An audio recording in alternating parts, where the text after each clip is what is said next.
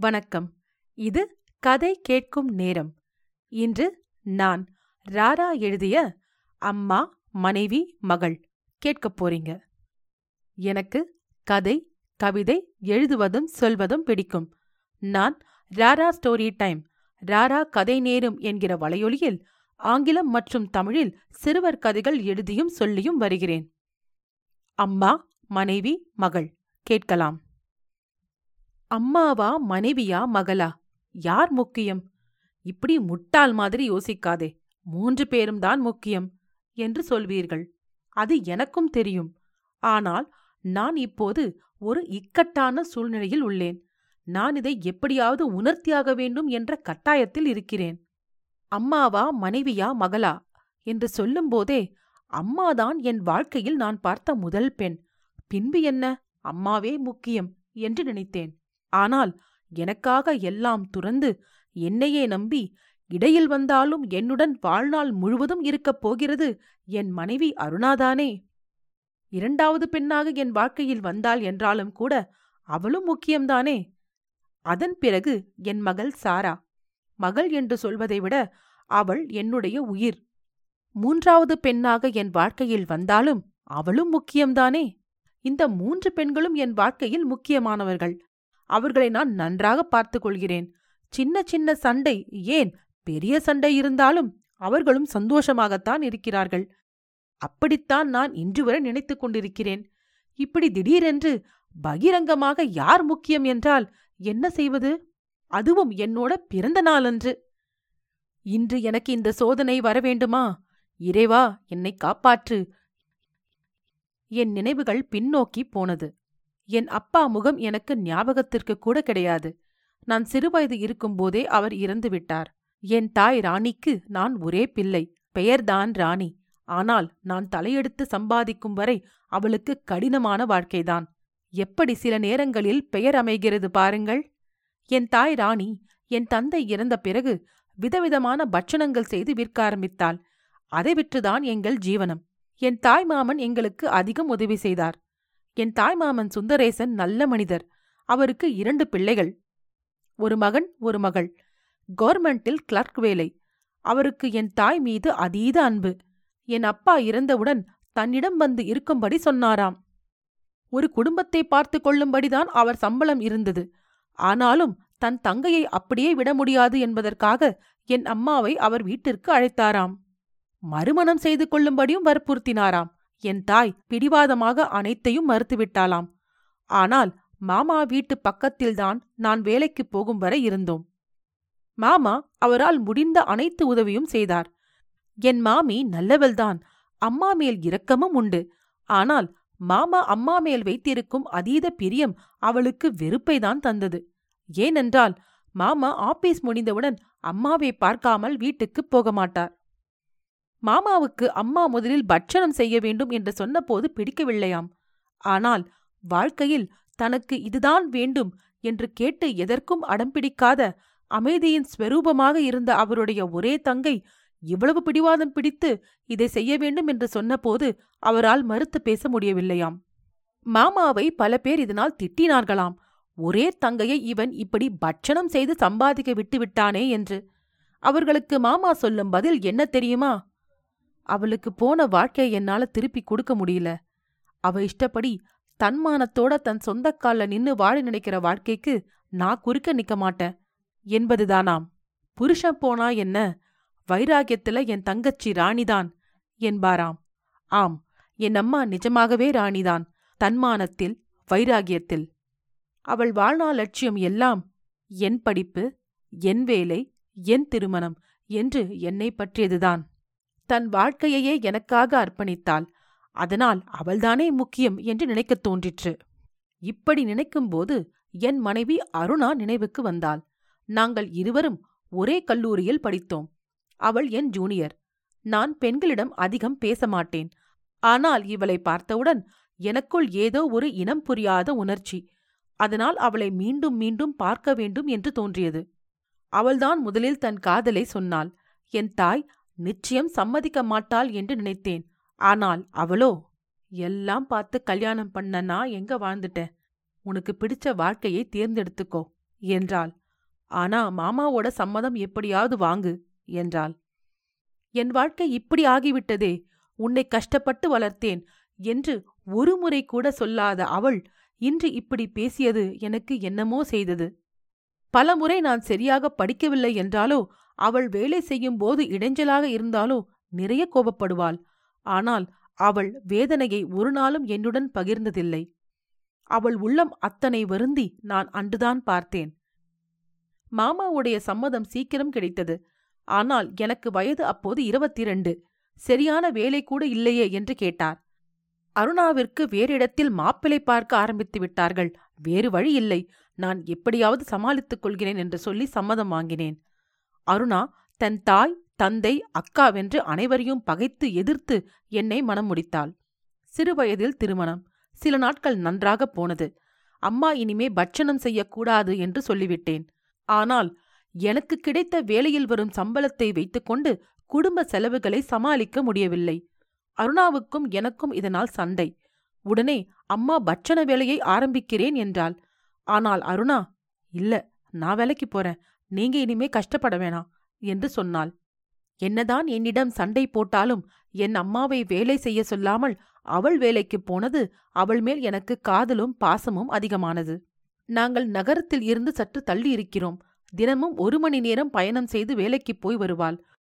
சில சமயம் கடுகடுவென இருந்தாலும் என் கஷ்டம் புரிந்தது மட்டுமல்லாமல் என் தாயும் கஷ்டப்படக்கூடாது என்று அவள் நினைத்தது அவள் மேல் ஒரு மரியாதை ஏற்படுத்தியது.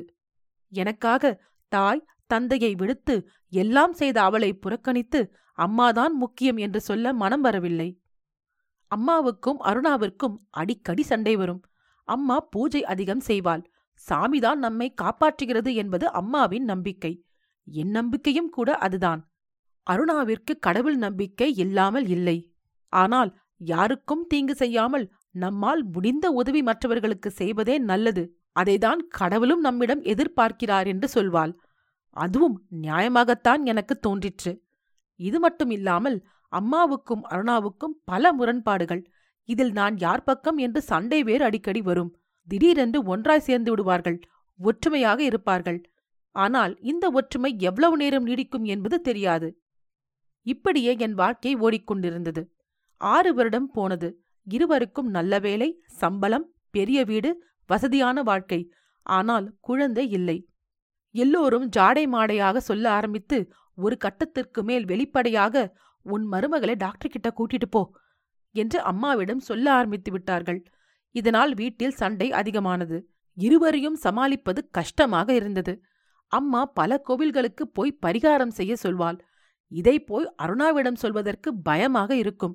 அப்படியே அருணாவிடம் சொன்னாலும் அவள் போக மாட்டேன் என்று சொல்லி அதற்கு அவள் சொல்லும் பதிலை அம்மாவிடம் சொல்வதற்கு பயமாக இருக்கும்.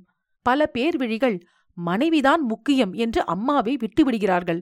சில பேர் விழிகள் அம்மாதான் முக்கியம் என்று மனைவியை காயப்படுத்துகிறார்கள். நான் இருவரையும் திருப்திப்படுத்த வேண்டும் என்று நினைப்பதால்தான் நிறைய காயப்படுகிறேன் என்று எனக்குள் தோன்றியது.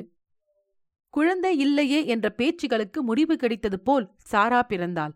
என் தேவதை என் இளவரசி சுட்டித்தனம் அறிவு அழகு என்று அவளிடம் எல்லாமே அதிகமாக இருந்தது.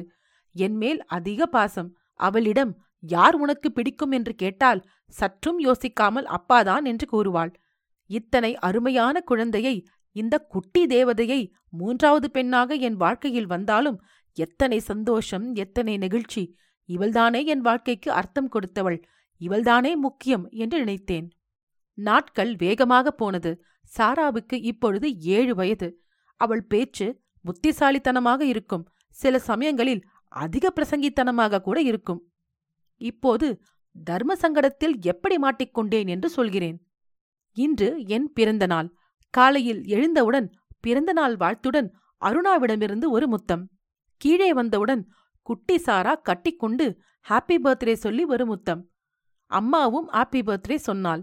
நான் குளித்து முடித்து வந்தவுடன் அம்மா பூஜை முடித்து திருநீறு நெற்றியில் இட்டு ஒரு முத்தம் கொடுத்து நீ நோய் நொடி இல்லாமல் நூறு வயசு இருப்ப என்றாள்.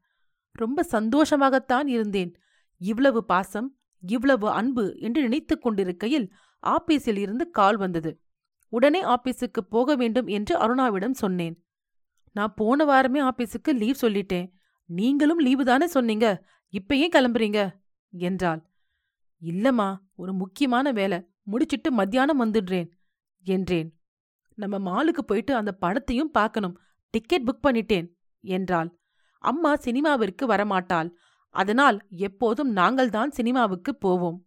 சாரா என்னிடம் வந்து அப்பா எனக்கு பொம்மை வேணும். நான் ஒரு மாசமா உங்ககிட்ட கேக்குறேன். இன்னைக்கு உங்க பர்த்டே. அதனால என்ன ஏமாத்த மாட்டீங்கல்ல? என்றாள். நான் சிரித்துக்கொண்டே சரி பார்க்கலாம் என்றேன். ஏமாற்றத்துடன் சாரா எதுவும் பேசாமல் சமையலறைக்குள் இருக்கும் அருணாவிடம் போனாள். அம்மா ஒன்றும் கேட்கவில்லை என்று நினைத்திருந்தேன். அப்போது அம்மா வந்து டே இன்னைக்கு சாயந்தரம் மாமா வீட்டுக்கு போகணும். பூஜை இருக்கு. அப்புறம் தினேஷ் அமெரிக்காவிலிருந்து வந்திருக்கானாம். உன்னை அப்படியே வீட்ல தங்க சொன்னாரு.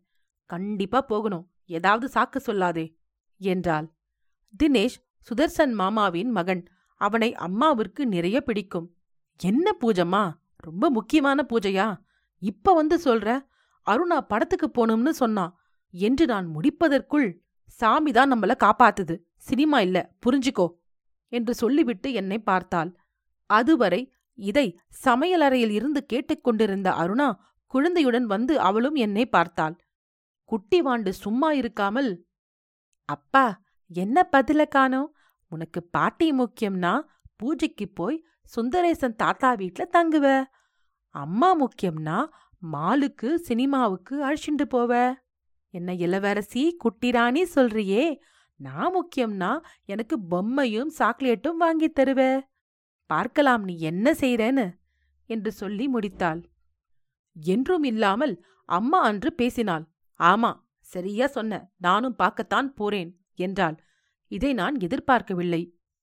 அம்மா அருணாவிடம் சண்டை போட்டாலும் அவள் இப்படியெல்லாம் என்னை கேட்டது கிடையாது. அருணா எதுவும் பேசவில்லை. அதுவே எனக்கு பயமாக இருந்தது. ஆபீஸ் வேலை முதலில் முடிப்போம். அடுத்து இந்த பிரச்சனைக்கு வருவோம் என்று நினைத்துக்கொண்டு வெளியே போனேன். அம்மா டே என்ன இன்னைக்கு பூஜைக்கு வந்துடுவல்ல? என்றாள். சரிம்மா என்றேன். அருணா என்னையே மௌனமாக பார்த்தாள். அந்த பார்வைக்கு யார் முக்கியம் பார்க்கலாம் என்று என்னை அவள் கேட்பது போல் இருந்தது. ஆபீஸுக்கு வந்து வேலையை முடித்துவிட்டு மதியம் கிளம்பினேன். இப்போ என்ன செய்வது என்று யோசித்தேன். பூஜைக்கு போவோம். படத்தை அப்புறம் பார்க்கலாம். படத்தை எப்போ வேண்டுமானாலும் பார்க்கலாம். ஆனால் அருணா தன் முக்கிய வேலையெல்லாம் விட்டுவிட்டு எனக்காக லீவ் போட்டிருக்காளே என்ன செய்வது? மேலும் ஐயோ சின்ன குட்டி பொம்மை ஒரு மாசம் கேட்கிறாளே கடவுளே என்ன செய்ய? இது மற்றவர்களுக்கு சாதாரண விஷயமாக இருக்கலாம். ஆனால் என்னையே நினைத்துக் கொண்டிருக்கும் இந்த மூன்று பெண்களையும் ஏமாற்றக்கூடாது என்பதுதான் என் எண்ணம். மூன்று பேருமே எனக்கு முக்கியம். அதனால் வீட்டிலேயே இன்று இருந்து விடலாம் என்று முடிவெடுத்தேன். வீட்டுக்கு சென்றேன். உள்ளே போனவுடன் அமைதியாக சோபாவில் அமர்ந்தேன். யாரிடமும் சிறிது நேரம் பேசவில்லை. குட்டி செல்லம் சாரா என்னிடம் வந்தாள். உடனே அருணாவும் அம்மாவும் பக்கத்தில் வந்து நின்று கொண்டார்கள். செக்கன் மேட் போல் உணர்ந்தேன். பேசாமல் உட்கார்ந்து கொண்டிருந்தேன். சாரா பேச ஆரம்பித்தாள். அப்பா பாட்டிய மட்டும் பூஜைக்கு அனுப்பி வச்சுட்டு நைட்டு போய் நம்ம சுதர்ஷன் தாத்தா வீட்ல தங்கலாம் என்றாள். பாட்டி கோச்சுப்பாளே என்றேன். இரு சொல்றேன். அம்மாவ மாலுக்கு கூட்டிண்டு போ சினிமா வேண்டாம்னு சொல்லிடு. அம்மா கோச்சுப்பாளே என்றேன். இப்ப உனக்கு ஏன் அவசரம்? பொறுமையா கேளு என்று தன் பொம்மை போன்ற அழகிய தலையையும் குட்டி விரலையும் ஆட்டி ஆட்டி பேசினாள். என்னதான் சொல்லப் போகிறாள்? என்று கேட்க ஆர்வமாயிருந்தது. பாட்டிக்கிட்ட சாரா பாப்பா ஒரு மாசமா அடம் பிடிக்கிறா. அதனால நீ மாமா வீட்டுக்கு போ நான் பின்னால வந்துடுறேன்னு சொல்றது. ஏன் மேல பழிய போடுறது. அப்புறம் அம்மா கிட்ட சாரா பாப்பா அடம் பிடிக்கிறா. நம்ம மாலுக்கு போலாம். ஆனா படத்துக்கு வேண்டான்னு திரும்பவும் என் மேல பழிய போடுறது. அப்புறம் என் ஃப்ரெண்டு சொன்னா நம்ம போற மால்ல அந்த பொம்மை கடை இருக்கான் அதனால அங்கே போய் பொம்மை வாங்குறது. உங்க அம்மாவும் கோச்சிக்க மாட்டா எங்க அம்மாவும் கோச்சிக்க மாட்டா. நானும் கோச்சிக்க மாட்டேன். எல்லோரும் அவங்க முக்கியம்னு புரியும். அதை விட்டுட்டு யார்கிட்டயுமே பேசாம ஏன் உட்கார்ந்துருக்க? அருணாவும் அம்மாவும் சிரித்து விட்டார்கள். எனக்கு அவள் பேச்சு ஆச்சரியமாகவும் அதே சமயம் அப்பா சாரா நம்மை காப்பாற்றிவிட்டாள் என்று சந்தோஷமாகவும் இருந்தது. ஒன்று மட்டும் நன்றாக புரிந்தது. எல்லா வயது பெண்களுக்கும் ஆண்கள் அவர்கள் பேச்சைதான் கேட்க வேண்டும் என்பதுதான். அம்மா மனைவி மகள் கேட்டதற்கு நன்றி. நீங்கள் நான் ராரா எழுதிய இங்கிலீஷ் தெரியும் ஆனால் தெரியாது. சரணாகதி ஸ்ருதியும் லாக்டவுனும். வணக்கம் சார். ஒரு நாள் ஒருவரும் போன்ற கதைகளை கதை கேட்கும் நேரத்தில் கேட்கலாம். கதை பிடித்திருந்தால் ரேட்டிங் மற்றும் ரெவ்யூ கொடுக்க மறவாதீர்கள். உங்கள் ரெவ்யூ நல்ல கதைகள் உங்களுக்காக தேர்ந்தெடுத்து வாசிப்பதற்கும் எழுதுவதற்கும் எனக்கு ஊக்கமளிக்கும். உங்கள் நண்பர்களுக்கு கதை கேட்கும் நேரத்தை பகிருங்கள். கதை கேட்கும் நேரம் யூடியூப் மற்றும் ஃபேஸ்புக்கில் உங்கள் கமெண்ட்ஸை கொடுங்கள். நீங்கள் எழுத்தாளரா? உங்கள் சிறுகதைகள் கதை கேட்கும் நேரத்தில் இடம்பெற கதை கேட்கும் நேரம் அட் ஜிமெயில் டாட் காம் என்ற மின்னஞ்சலுக்கு தொடர்பு கொள்ளுங்கள். தேர்ந்தெடுக்கப்பட்ட கதைகள் இங்கு இடம்பெறும். இன்னொரு கதையுடன் அல்லது பதிவுடன் உங்களை மீண்டும் சந்திக்கிறேன். நன்றி ராரா.